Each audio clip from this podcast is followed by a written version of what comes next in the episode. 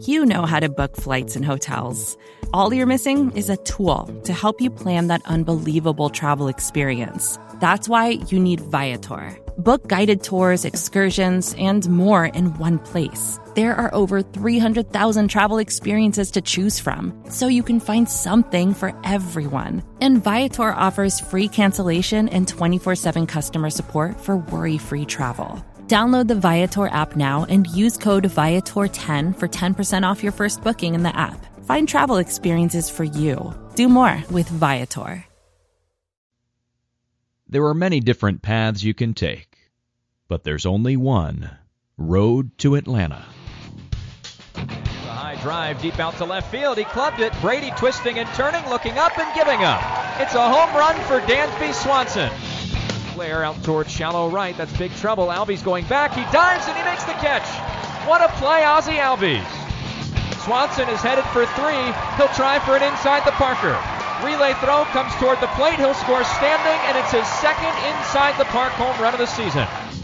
This is your weekly podcast dedicated to the Atlanta Braves farm system. Follow the show on Twitter at road the number two Atlanta. Now, hit the road with your hosts. Eric Cole, Gaurav Vidak, and Garrett Spain.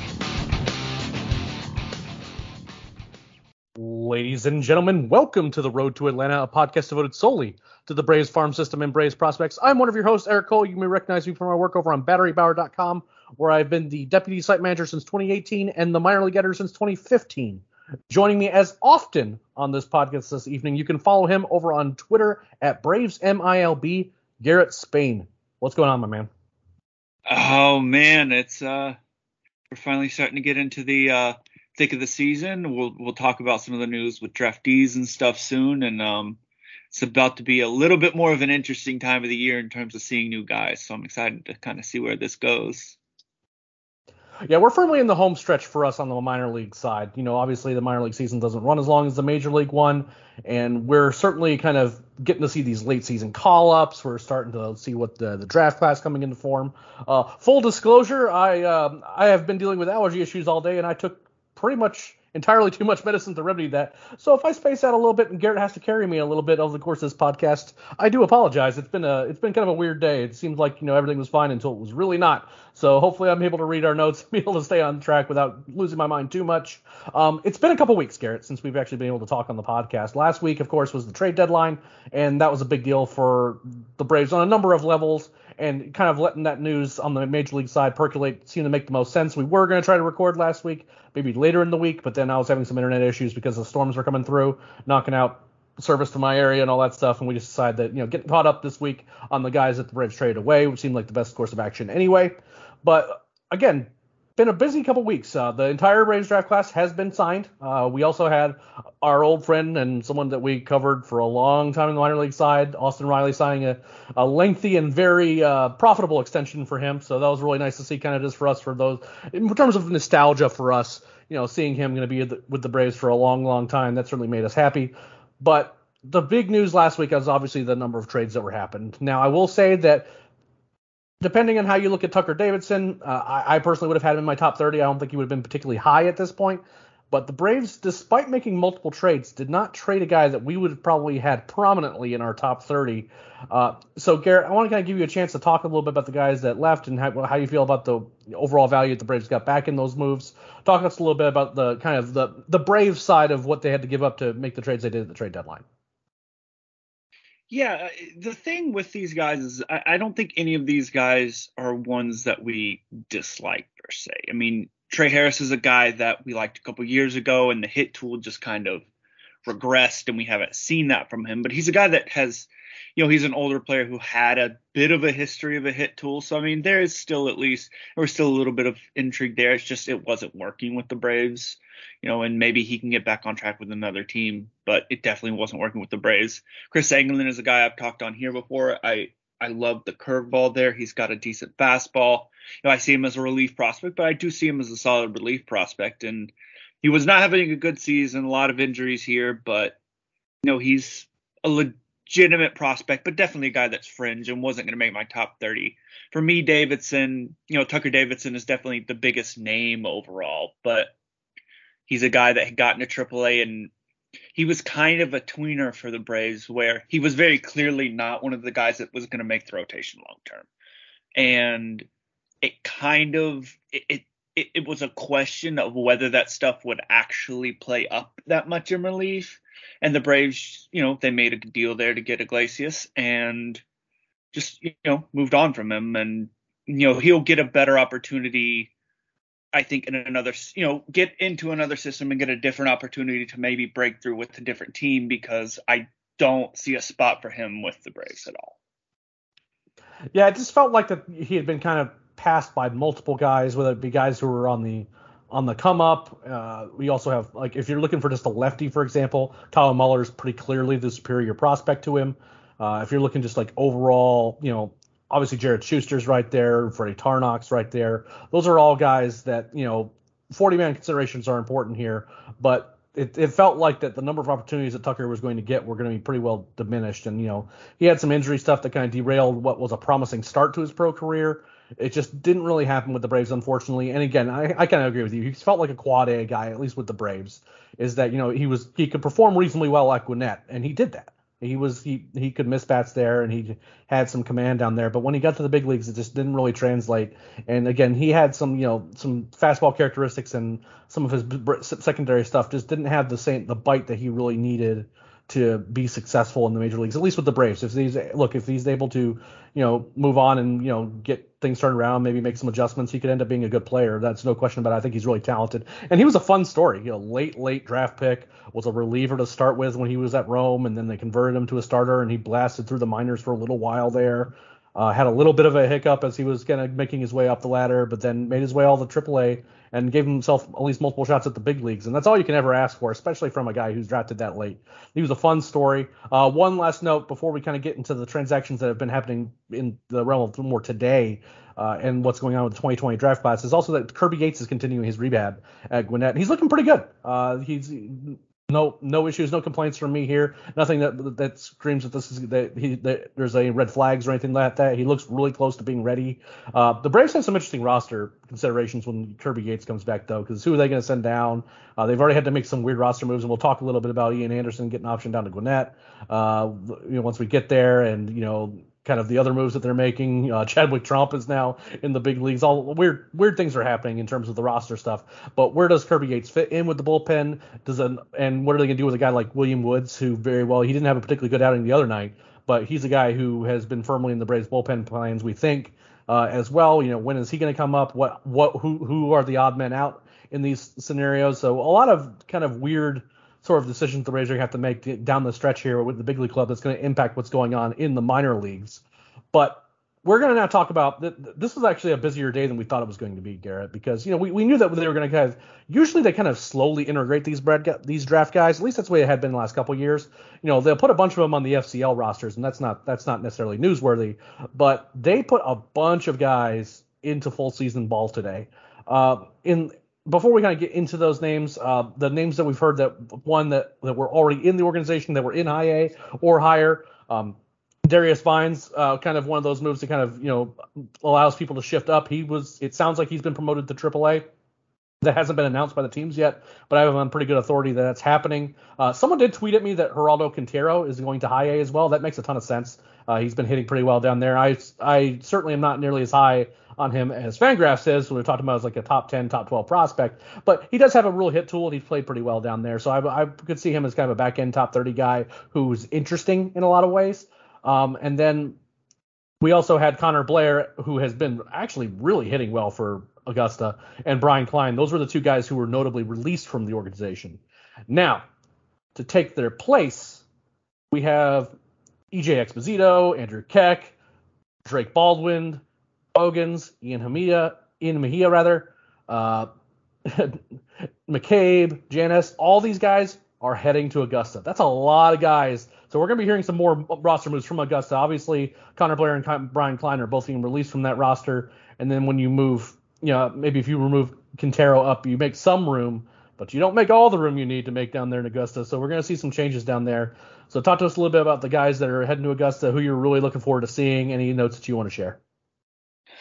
Yeah, I, I definitely think that the top two hitters are going to be Baldwin and McCabe. I have a better feel of McCabe overall as a prospect. I, you know, I'm definitely a guy that I want to get eyes on, but he's a player that I kind of have a decent feel for as a prospect overall.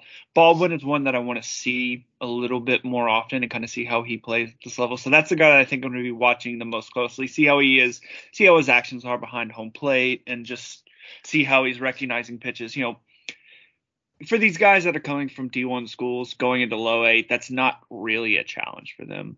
It's not a huge step up in competition. Now with you know, McKay, you know, now these guys aren't necessarily playing major Division One programs, uh, so it, it's more of a step up than it is for a guy that's coming from you know a big SEC school. But for these guys, it's not the biggest step up for them it's fairly similar to, similar to what they've played. And guys like McCabe, Baldwin, I mean, they're going to go down there. They're going to draw a ton of walks, and you're going to see even more of those 15 walk games at the Augusta level. But overall, I mean, it, oh yay, yay, yeah, it's gonna, yeah, that's going to be fun. But I, I, Mejia is a guy that I'm interested in, you know, to see what is.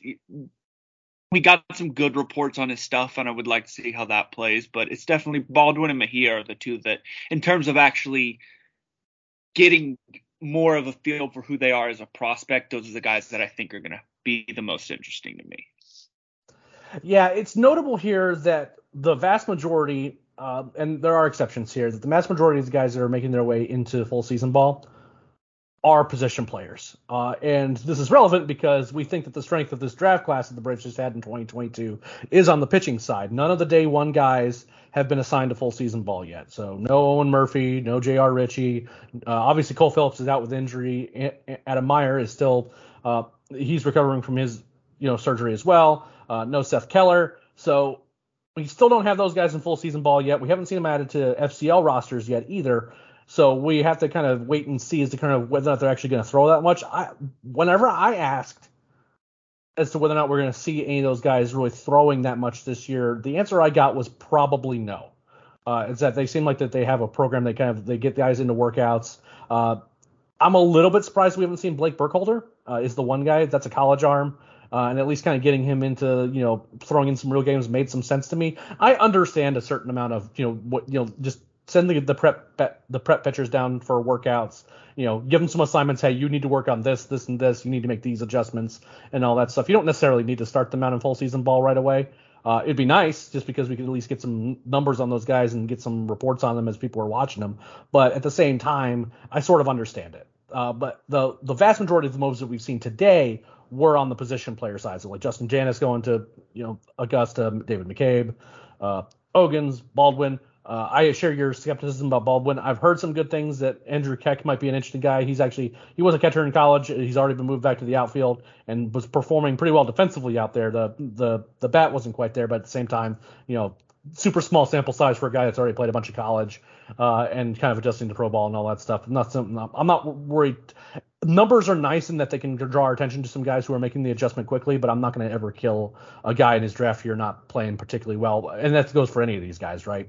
Uh, just more we want to kind of see kind of how, how, the athleticism plays, you know, what their swings look like, you know, how they react to certain pitches and stuff like that.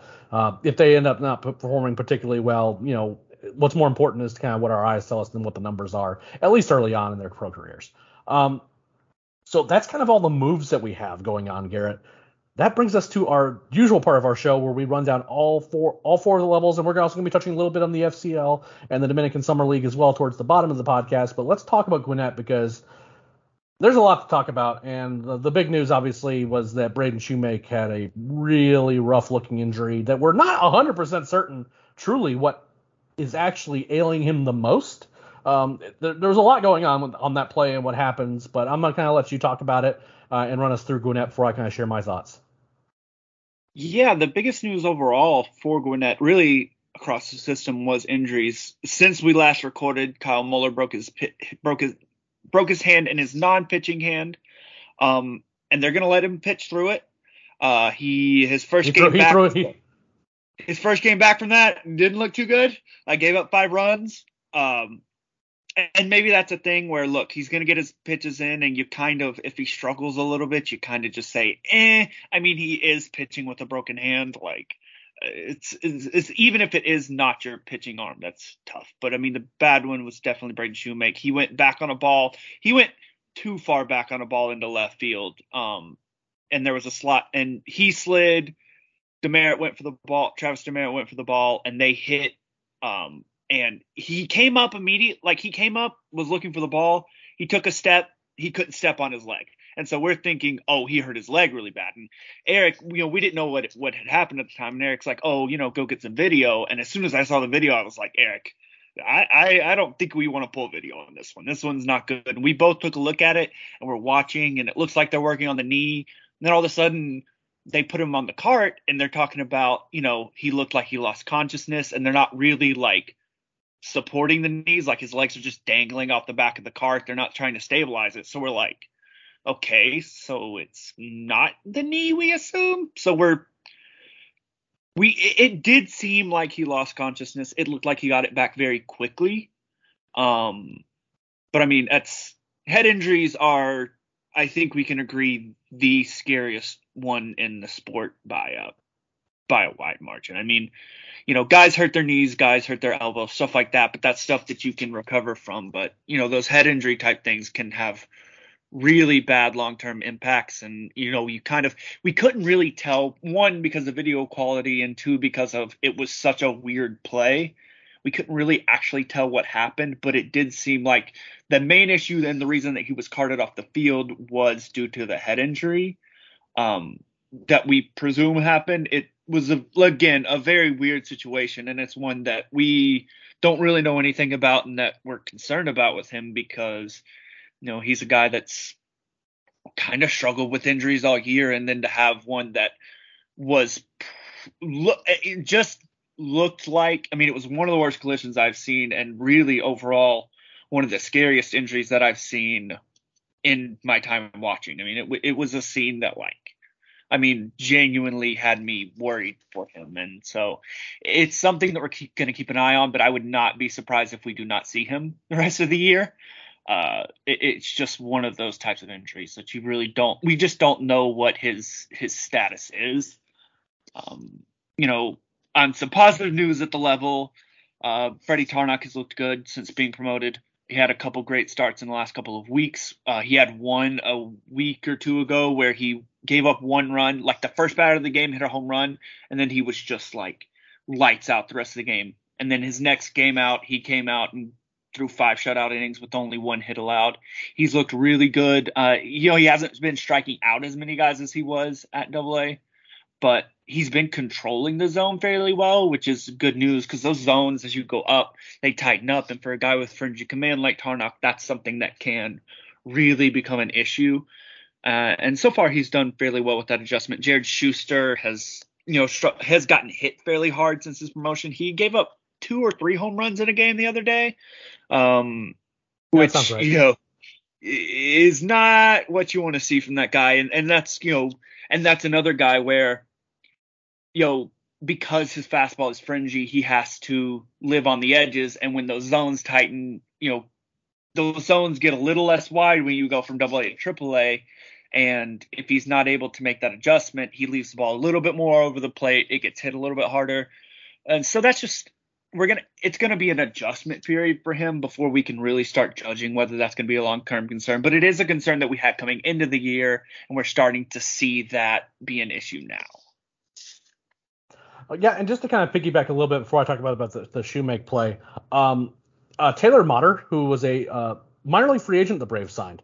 Uh, kind of one of those moves. Just kind of you know they, they signed him at the beginning of August, just as a was it it was late July, beginning of August, you know, just to kind of fill out some roster depth. And he has been really good since the Braves signed him. Uh, I'm not saying that he's going to be like an option or anything like down the stretch or anything like that, but you know, based on the way he's hitting, you could do a lot worse for a guy who plays second base, uh, can play multiple positions, and the way he's been hitting has been pretty fun.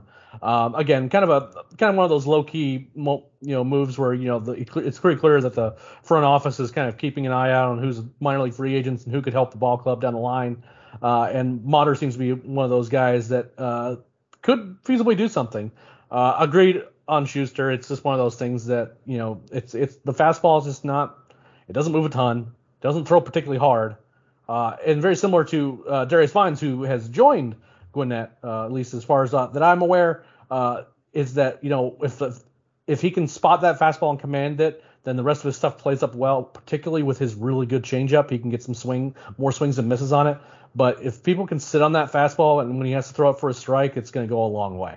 Uh, and that's you know again a little bit of adjustment. It's it's, it's early on in his time at, at AAA. Not again not something I'm necessarily going to kill him over because he's had a pretty good season, but he's definitely had some starts this year where he's got knocked around a little bit, and you kind of hope that you know you see more of the the good version of Schuster as opposed to the not so great one. Um, on this Shewmake play, I, I think it's possible that he he did both. I think that he just the way that he tried to put because he seemed pretty alert when he popped back up. And I'll, first, I want to say this: I have no idea how Travis Demeritte stayed in that game because those both those guys got laid out on that collision. You know, they were both. I mean, Shewmake popped up first. Demeritte was like on the ground, like he did, he clearly was feeling the effects of it immediately afterwards. And then it just looked like Shewmake tried to plant his foot, and then he went back down, and he looked like he was in a lot of pain. Uh, and I'm like, okay, the you know, depending on the, I'm not really sure what it didn't. Nothing was easily apparent other than the fact that they collide with each other. It looked like knees may have collided, so that could be part of it too. But just, it was hard to tell what was going on. Uh, and then they have to get the card out, and it's clear that he's having trouble. Like he's having a lot of trouble just with just his equilibrium, and then you know what's go- you know what is going on with him. They lay him in the back of the cart, and his legs are dangling off, and I'm all of a sudden I'm like, is it an ankle? You know, and they just want his ankle hanging freely there. I don't know if that's a good idea either. There's a lot of stuff that I just medically didn't, I just didn't fully understand in the moment. Uh, they also could, you know, probably use some carts where they could actually fit a grown man in the back of one of them if they're going to have one of those at a baseball game. But it sounds like he had to go straight away to the hospital. I, I don't. I, I'm not. We just don't know what happened. We just don't know exactly what's going on. My guess is that he probably. My guess is some version of both. I think he might have had some sort of either just you know, got his bell rang, if not a full-on concussion, combined with some other injury because there's a lot of pain involved. What was happening too. So I'm just not sure. Again, it's not sure exactly what happened, but it didn't look good. And I am going to be pretty shocked if he pops back up on you know Gwinnett anytime particularly soon because uh, it didn't look great. Uh, but overall, Gwinnett had a you know not a great week overall results wise, and you know the the the pitching the, the that rotation looks pretty fun right now. It has Kyle Muller, Freddy Tarnok, Jared Schuster, and Darius Vines in it now, so that again looks pretty good. We'll see how they kind of fare down the stretch because again, there's gonna be some if if those guys aren't in the Braves' long term plans, those are a lot of really interesting pieces for trades down the line because pitch, teams always need pitching, and all these guys are at AAA, just a, just a short step away from the major leagues. So overall, kind of an exciting time for Gwinnett in some ways, but also kind of a bummer as well in terms of you know how things have gone down, both in terms of the the status of the lineup, which is filled with a lot of quad A guys, and then the one pro guy who is quote unquote the, the real prospect and having to deal with injuries most of the year and getting hurt pretty badly last week. So but before we get into Mississippi, Rome, Augusta, and the rest, we're going to take a quick break to listen to a word from our sponsors. Hey, this is Scott Galloway, author, professor, entrepreneur, and most importantly, host of the Prop G podcast. We got a special series running on right now called The Future of Work, where I answer all your questions on surprise, the future of work. Questions including what are we missing when we work remotely, or how do we handle work life balance when a major opportunity comes knocking? From the provocative to the technical, we're offering insights you won't want to miss. So tune in to the future of work, a Prop G Pod special sponsored by Canva. You can find it on the Prop G Pod wherever you get your podcasts.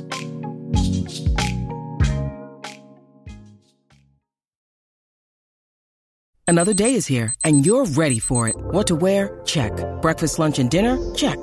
Planning for what's next and how to save for it? That's where Bank of America can help. For your financial to-dos, Bank of America has experts ready to help get you closer to your goals.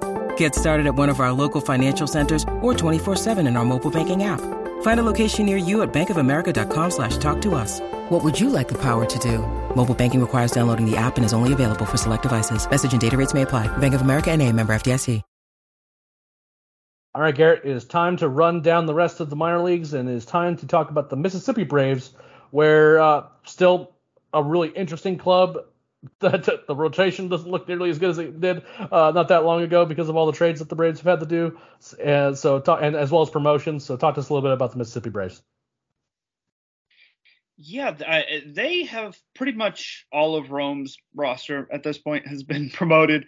Um, Vaughn Grissom has continued to hit. You know, his numbers have definitely dropped off from what he was doing at the beginning when he first got promoted, which we expected.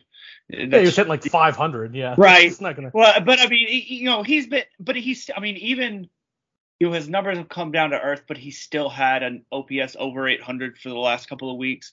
He's just been great. He, you know, and now once you see him hitting at Double A, this is a guy that's going to start getting a lot more attention, and you know, a guy that people are going to ask for in trades, and people are going. I mean, they already were, but now it even, you know, once you start hitting at this level, at the upper levels, it, it really starts to get into people's heads. Uh, Justyn-Henry Malloy has had better numbers lately, but he's starting to strike out a little bit more, which small sample stuff. You know, if you go strike, if you strike out a little bit for a couple weeks, it's not a huge concern, but it's definitely something that we'll kind of watch a little bit because that was that was my concern with him going to Double A was is the are the strikeouts going to tick up too much once he starts to see better off speed stuff? We've seen that a little bit with him. So we'll see how that plays out long term. Landon Stephens was most was very recently promoted. Uh, is not off to a great start. He didn't have a great finish at Rome either. So it's he's a guy that definitely strikes out a ton and kind of like Lugbauer, this is going to kind of be the level where you either fix it or you're going to be sitting in there at double A for a very, very long time. I mean, the power is legit with him, but he, he just has to not strike out 35% of the time or he's probably just going to be a double A for a while.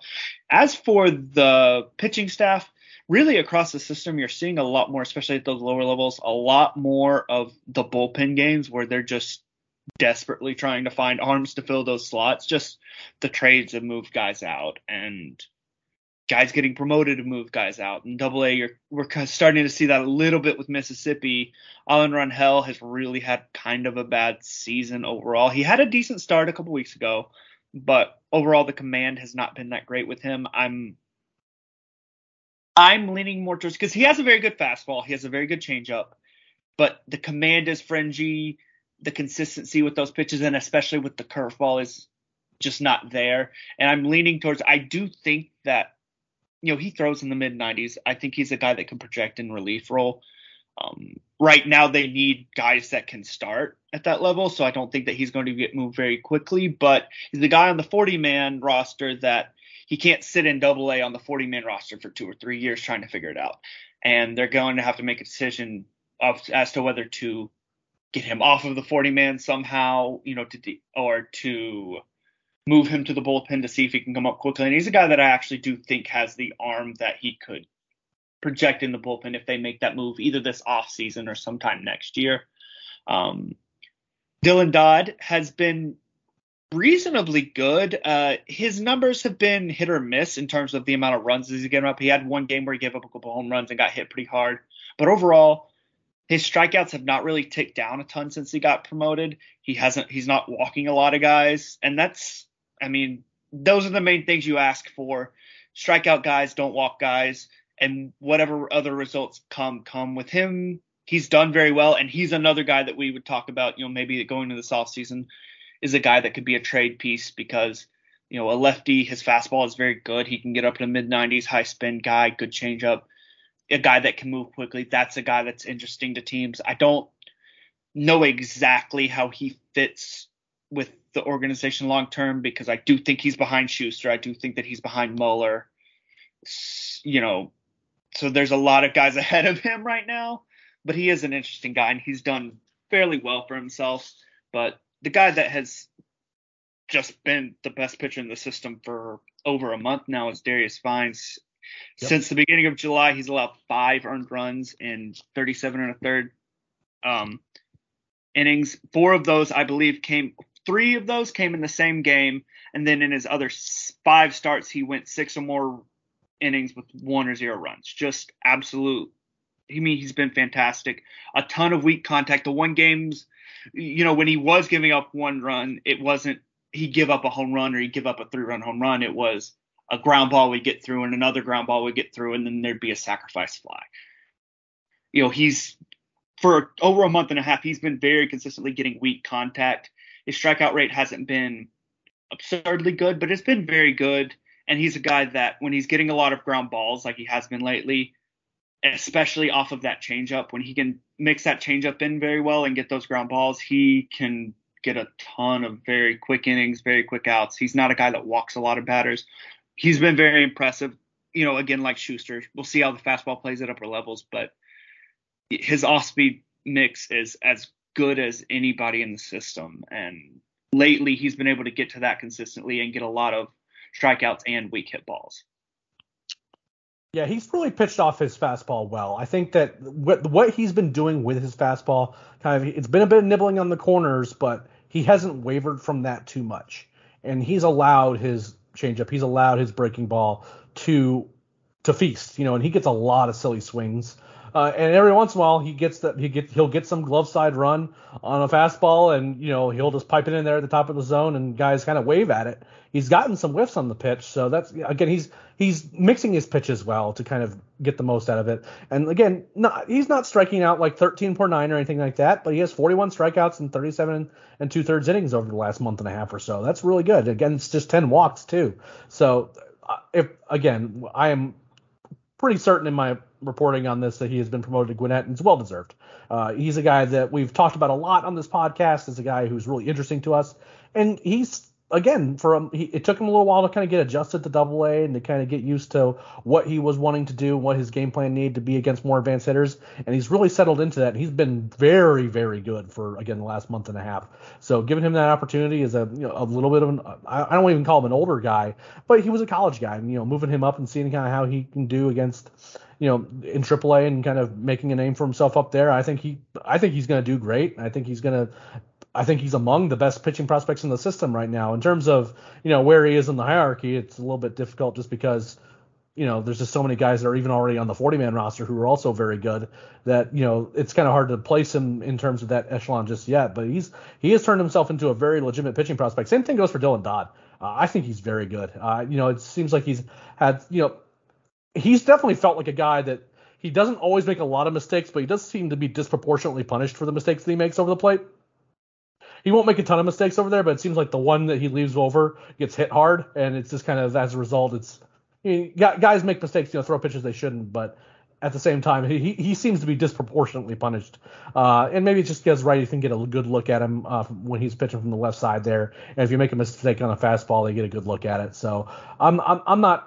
I, I like him a lot. I think he is a very legitimate starting pitching prospect, and it's going to maybe take him a little while to settle in at Mississippi, but I think he's going to be really exciting. Uh, Vaughn Grissom hitting a home run the other day was a pretty big thing. He was like he's hit safely in five straight, but it was like like a lot of one for four and one for five games with a single. Uh, so seeing him being able to hit one out of the park, and it was uh, opposite field, I think. Maybe I'm wrong about that. No, he got it. No, it was a bold. It was a bold one. Um, and as a result, you know, just being able to continue to show that he has some power that he can that he can show in games. You know, I wish he would drive the ball a little bit more. Uh, also, uh, something that I looked up earlier today, he drew four walks in the month of July, which is notable considering how often he was on base for the month of July, and he has yet to draw a walk in the month of August. So one thing that he it absolutely behoove him to work on is just being able to walk more, just to allows him to get on base more. He's a guy that'll steal some bases. He's a guy that can take extra bases too. So just getting on base a little bit more, being a little bit more patient in at bats, I'm not worried about a strikeout rate. You know, I just the, the walk rate and just being able to drive the ball with, with a little bit more frequency is going to go a long way for him.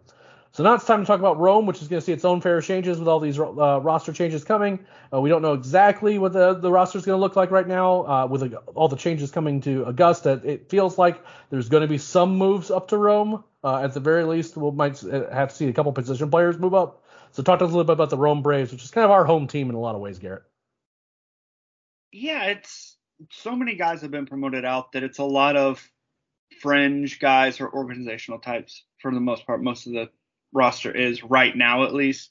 The guy that's I would assume would be the top. Um, it's one of two guys would be the top position player prospects on the team, and that's Cal Conley and Caleb Durbin. Now, Cal Conley got off kind of a slow start at Augusta, but you know, he ended very well. And since he's been promoted up to Rome, I mean, he's been crushing the ball. His OPS is over 900, and it's very consistently hitting the ball well. Now he's seen in the last couple of weeks his strikeouts have ticked up a little bit. He's not walking a ridiculous amount lately, but he's hitting for a bit more power. And now he kind of, I will say that at Augusta, it kind of seemed like early in the season he kind of got a little power happy, and that's when you know the strikeouts started to go up and he started to struggle. So it's going to be interesting to see if he can kind of rein that in and not get a little too too home run happy and trying to turn on the ball and hit home runs all the time.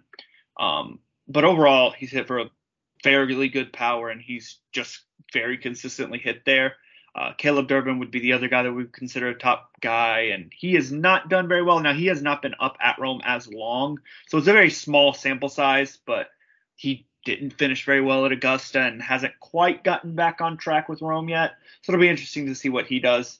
We, he's a guy that we think hits very, very well, but where you know the power's fringier, the defense is fringier, so we'll have to see how that plays for him as he moves up the ladder.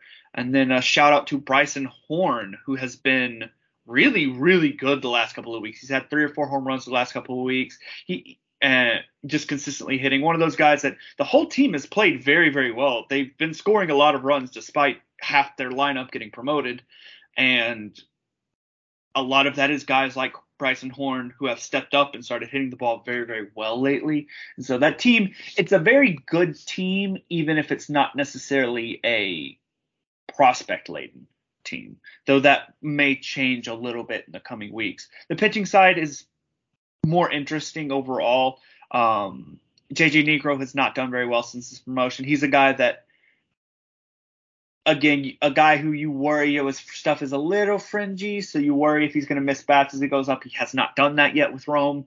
You know, he's had a couple of bad starts here. Roy Salinas, he, has been striking out more guys lately. He kind of went through a spell there where he was really struggling to either strike out guys consistently or even pitch into the, you know, the fourth inning of games. He's done a little better on that in a couple weeks, but his command is still it's not as good as what it was early in the year, and so he's walking, you know, seven, six, seven guys per nine, and it doesn't really matter how many he strikes out. It's just not working when he's giving that many free base runners up. The guy that has turned his season around and down at Rome though has been Roddery Munoz. Uh, we didn't really get a chance to talk about his last start, which or his second to last start where he went six innings uh, and was just absurd. 12 strikeouts. He didn't walk a guy until his very last inning of that game.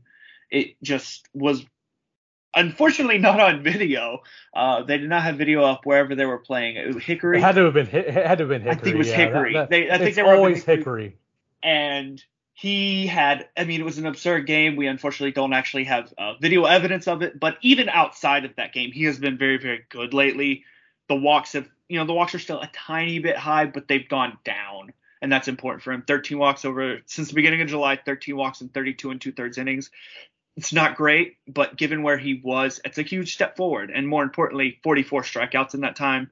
It, when he's he's a guy that when he's locating his fastball up in the zone it, he is that fastball is very hard to hit, and his slider and changeup are not great pitches, but they're good enough to play off the fastball. And that slider is a very hard, tight slider that gets a lot of swings and misses. And when he's locating his fastball well, he's a guy that can put up some really, really good starts. It just seems like he hasn't had that crisp command all season, but lately, the last month and a half, he's been extremely good. And he was a guy that we liked a lot when we got his first look at him last year, and we still always love the talent. He just hasn't quite put it together all the way yet, but lately he has been putting it together, and it's been impressive to watch.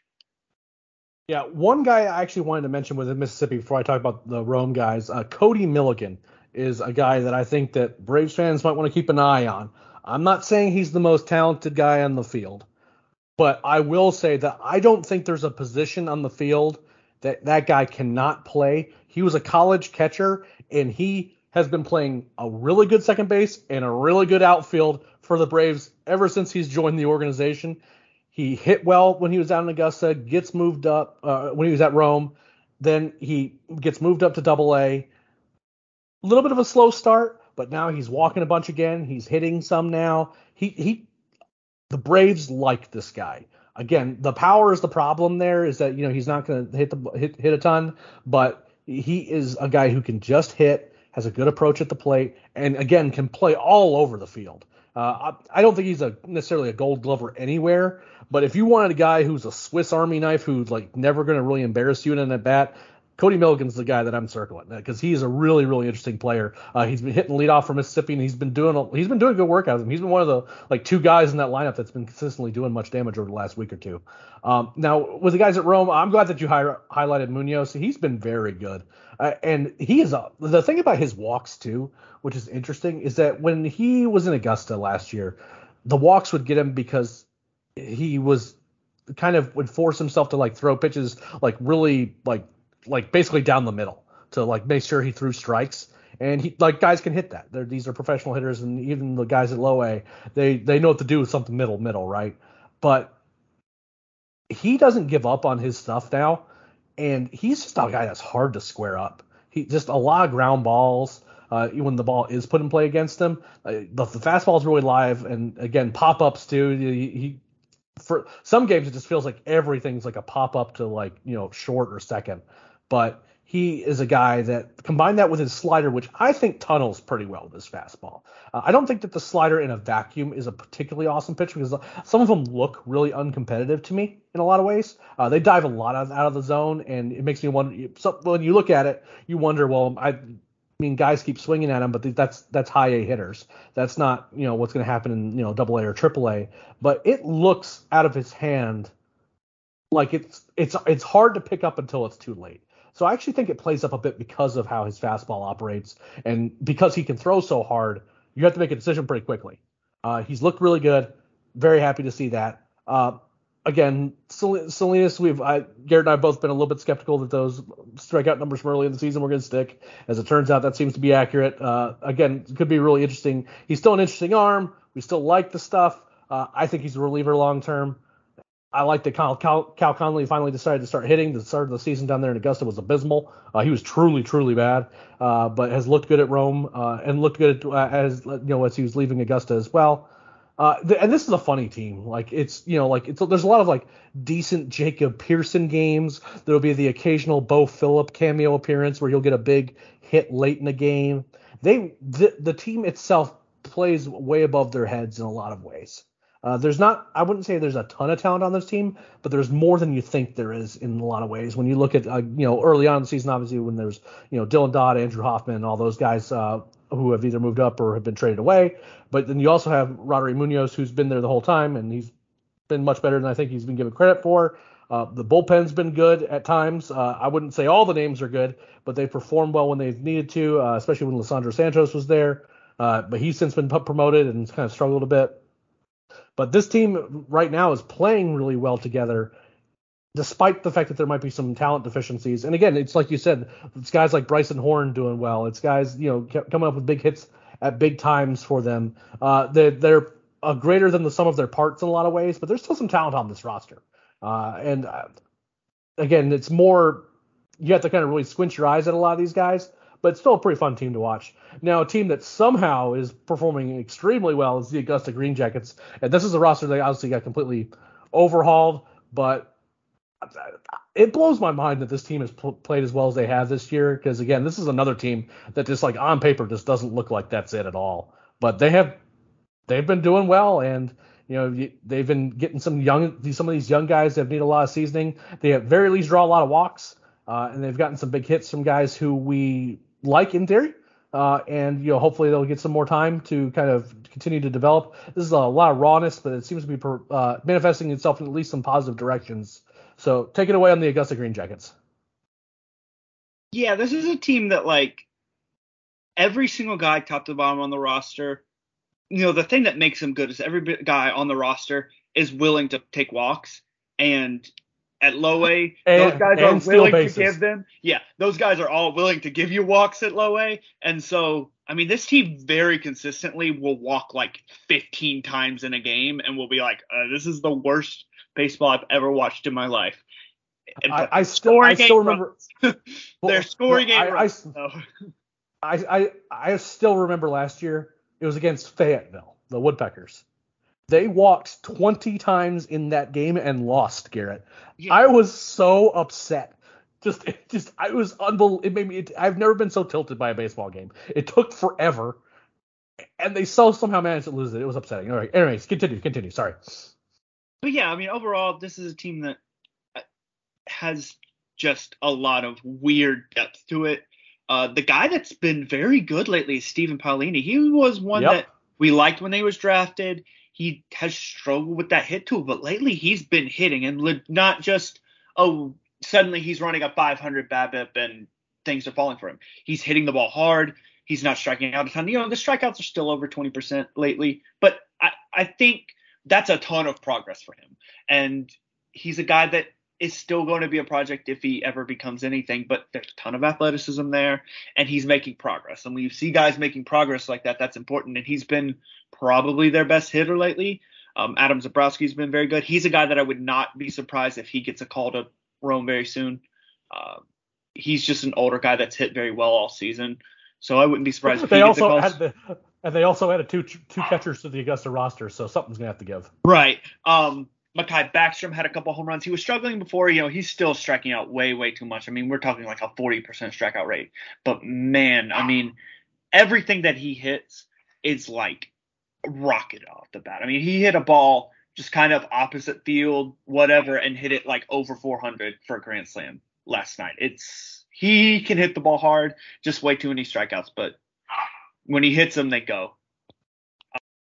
You look at you know, Quintero has actually not been that great lately. Neither has Brandol Mezquita. Those were guys that were like consistently hitting early in the season, and the ball isn't really falling for them lately. I wouldn't say that they're necessarily like hitting poorly. It's just the ball hasn't fallen for them lately. But overall, I mean, top to bottom, it seems you know, and it's guys like Connor Blair or um, you know, it's guys like Connor. well, well, that's probably a problem now because Connor Blair's on the organization. Right, anymore. that have been hitting well, but you know, guys like that. Um, I, I I, Brandon Parker. I'm sorry, I, I, couldn't get the name out, but you know, Brandon Parker will have like these like four for five with two home run games, and you're like, where did that come from? And it's just random performances like that that are driving the games. But they'll score like five or six runs at once, and it's pretty weird. The pitching staff since Niekro has left has been, like I said earlier, a lot of bullpen games, but they've been doing fairly well to get through them. Samuel Strickland is a guy that we don't have a ton of we have a little bit of information on, but we didn't have a ton of like he wasn't necessarily like on our radars. But he's a guy that's played extremely well. He had one bad game, and outside of that, he's had like a well below two ERA his entire time there. He's a guy that you know we don't necessarily look at him as like a top prospect yet, but he's a guy that's gotten enough on our radar radar that we're looking at him as kind of a fringe prospect, a guy that maybe he sneaks in the back end of a top 30 or he's just on the outside of it. The best prospect on that team is AJ Smith-Shawver, and he had a good game a couple weeks ago. Now, now he did allow a lot of runs, but he had I think it was it was like seven or eight strikeouts and one walk in five innings, which for him, I you know he's another guy. I don't and really his whole season he's kind of had bad run luck overall. I don't really care about his ERA. Who cares? How many guys do you strike out? How many guys do you walk? Having good games like that, you know, he had struggled with having a lot of those really high three, four, five walk games towards the summer, and then he had in this last one a good game, and then unfortunately he had to leave after an inning and one batter on Friday. It, it was a weird. So the game was delayed by about half an hour due to wet grounds, and then he threw a pitch, didn't really show any sort of like immediate pain, but he started kicking around on his landing spot, called the trainer out. They pulled him from the game.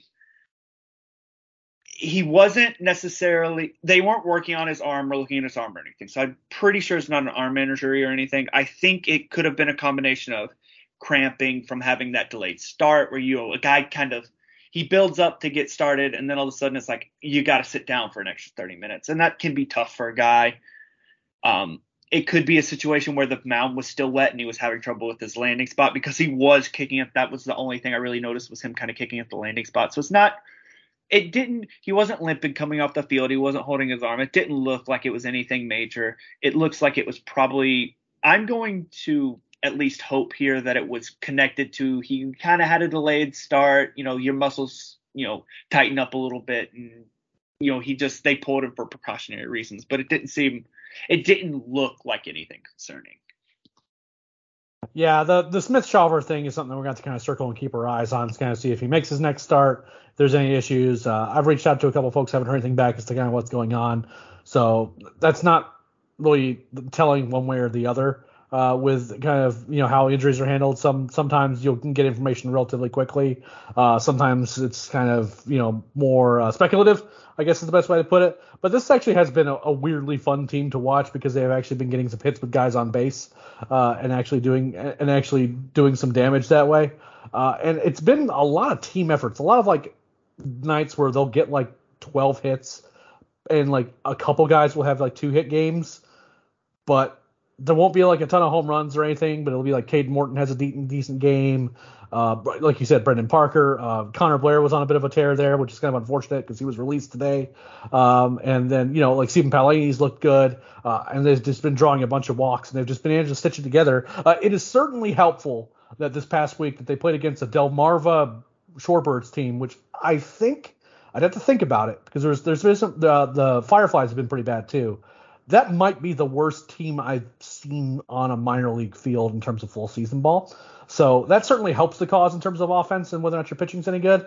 Uh, but uh, and uh, just a shout to Sam Strickland. His last start was insane. He pitched, eight, gave eight innings, struck out a ton of guys, didn't give up any runs you know, he's just been really good. He's a pitchability guy. And he's he's kind of an older draft prospect, so I don't necessarily like don't think that he's gonna be a surprise top 10, top 15 prospect, but don't be surprised if he sneaks into the back end of a top 30 uh, for us because he's just kind of an interesting guy and maybe he could turn into something. He, maybe he ends up as a long reliever.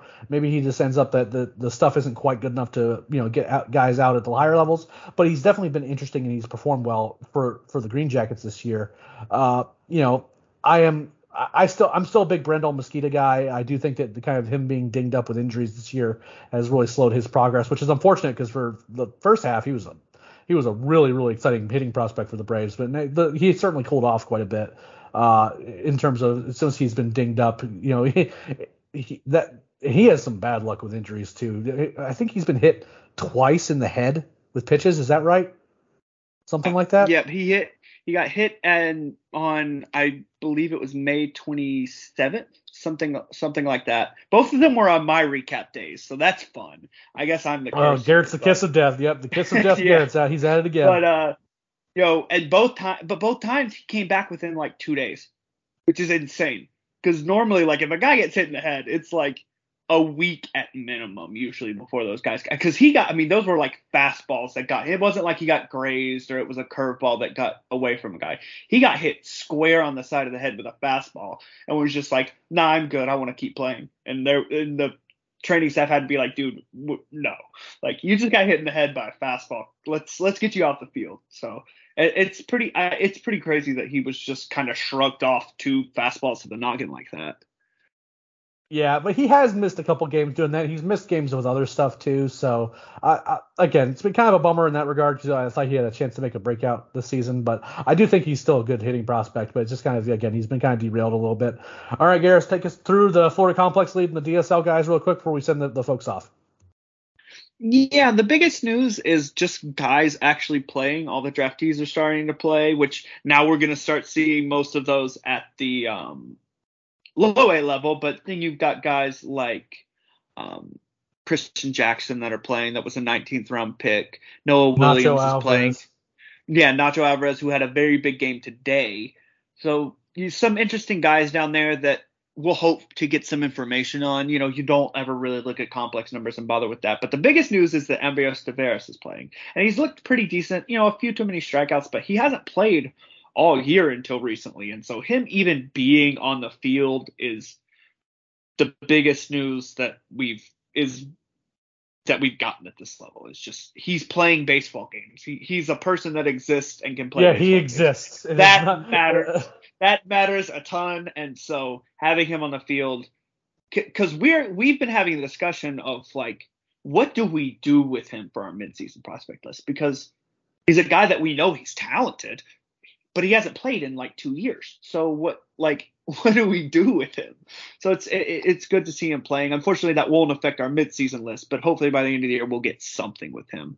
Um, on the uh, DSL side, Diego Benitez has, you know, he was out with injury. Well, we presume injury. It could have been something else. He was out for about two and a half weeks there. Hasn't been very good since he came back. Hasn't really been hitting for a lot of power. Um, and that's one of those things when guys get injured, it can just be weird getting back from that. And again, don't read anything into complex ball numbers, especially down in the DSL, because those numbers are pretty much meaningless. But you know, he's has struggled quite a bit. Douglas Glod struggled a lot to start the season, but he's had a few good games lately. It's like he'll have a three for four game or a two for three with a double, and he'll have a bunch of hitless games. So he's been a little inconsistent there, but he is putting up a few good games, and overall his numbers have been fine. And so seeing, you know, really those are your top three international guys, Glod, Tavarez, Benitez, they're playing games. And there was a long time this year where two of those three were not playing games. So it's just good to see everybody on the field and playing. Yeah, I couldn't agree more. There's definitely no, you know, Dion Toscano type. You know, like does this guy actually exist? Does he actually play baseball? Uh, that stuff's not happening. So that was good to see. Uh, well, thanks again to all of our listeners again for supporting the podcast. You've been unbelievable with downloading the podcasts, all the podcasts on the feed over the last couple of weeks. Uh, really going back to the draft, it's been kind of wild just to see all the support. If you want to make sure you never miss a single episode of this podcast, make sure you subscribe to the Battery Power Podcast feed on whatever your preferred podcast purveyor is. You, you will be able to find this podcast. Not only we get this one, you'll get our flagship show hosted by the great Brad Rowland, the Daily Hammer hosted by the great Sean Coleman, which is kind of our you know like daily recap what happened the night before type podcast. And then we also have the still unnamed, and I need them to name this thing soon, uh, podcast where they dive into deep topics uh, each week, which is hosted by our fearless leader Kris Willis as well as Stephen Tolbert, who do a great job kind of you know, picking one or two big topics, doing a deep dive into them and discussing them at, at, length. But overall, again, there's a lot of things, good things happening on the podcast side as well as on the site. Make sure you're going to the site at batterypower.com for all of your Braves needs, both major leagues and minor leagues. There's a lot of just, you know, editorial content, game recaps, major league, minor league stuff, whatever you want Braves related. We have content on it. Thank you all so much for all the support. And until next time, we'll see you on the road. More to dos, less time, and an infinite number of tools to keep track of. Sometimes doing business has never felt harder, but you don't need a miracle to hit your goals. You can just use HubSpot because their all in one customer platform can make growing your business infinitely easier. Imagine this high quality leads, fast closing deals, wildly happy customers, and more benchmark breaking quarters. It's not a miracle, it's HubSpot. Visit HubSpot.com to get started today. Support for this show comes from Wix Studio. Designers and devs, you might be able to do your thing better on Wix Studio, a web platform with everything you need to deliver bespoke sites hyper efficiently. Design teams get a ton of smart features that can take the grind out of web creation without it costing per pixel control. Dev teams, you get a zero setup, developer first environment combined with an AI code assistant and your preferred IDE for rapid deployment. Search Wix Studio today to explore the full range of features.